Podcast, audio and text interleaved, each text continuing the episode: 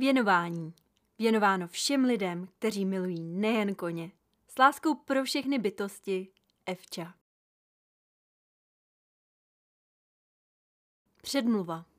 Můj život s koňmi se odvíjel ze snu mé rodiny účastnice prestižních mistrovství a olympiád. Olympiáda byla vždy měřítkem úspěchu a kdo na ní byl, tak okamžitě zazářil v časopisech či v televizi.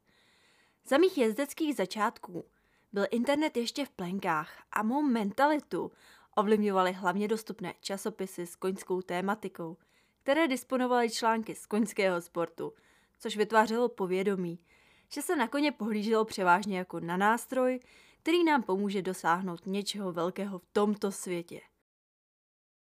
Toto smýšlení předávali i naši dostupní trenéři. Před mnoha lety jsem se dostala do nejednoduché situace, kdy jsem potkala koně, kteří nesouhlasili s mým přístupem.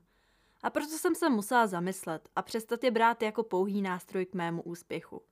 Mou největší inspirací byl každý kůň, který mi dal najevo, že toto není cesta a přesvědčil mě, že vše, co jsem se doposud naučila, byla cesta, kterou bych se neměla vydávat.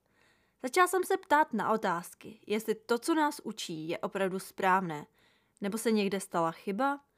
Ať jsem měla kvalitní trenéry, tak jsem se pravidelně dostávala do situace, kdy se nepohlíželo na koně jako na koně, ale jako na trenažér, který byl používán k vlastnímu zdokonalování svalstva na těle, zvyšování vlastního ega a posléze k honbě za barevnými stuhami. Spousta věcí nedávala smysl. Proč se ke každému koni přistupovalo stejně, i když byl každý jiný? Proč jsem chodila v kroku, v klusu a ve svalu bez smyslu? Proč jsem měla na rukou puchýře a svaly jako kulturista? Proč jsem nemohla vysedět pracovní klus bez řemínku, bolesti a lepidel na sedlo?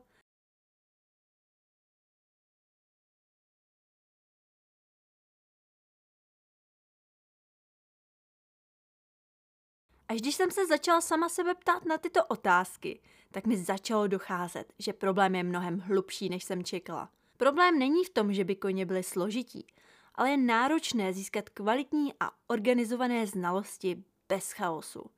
Jestliže nenarazíte na někoho, kdo vám předá systém, který bude dávat vám a vašemu koni smysl, pak se pravděpodobně budete celý život hledat, dokud nenarazíte na někoho, kdo vám dá pucle chaosu dohromady. Protože jak pro nás koně mohou udělat něco, co po nich požadujeme, když kolikrát nedokážeme férově komunikovat, protože sami nevíme, co hledáme. Není kůň jako kůň. Závidět druhým kvalitního koně vám nepomůže, pokud nemáte miliony. Abyste si mohli říct, tahle nefunguje, tak ho prodám a koupím si lepšího. A proto ta nejlepší investice, kterou můžete udělat, je pracovat na sobě. Jít hlouběji do problému a naučit se s koňmi komunikovat jiným způsobem, než pouze sadou různých udidel, vyvazováků, šporen či byčíků.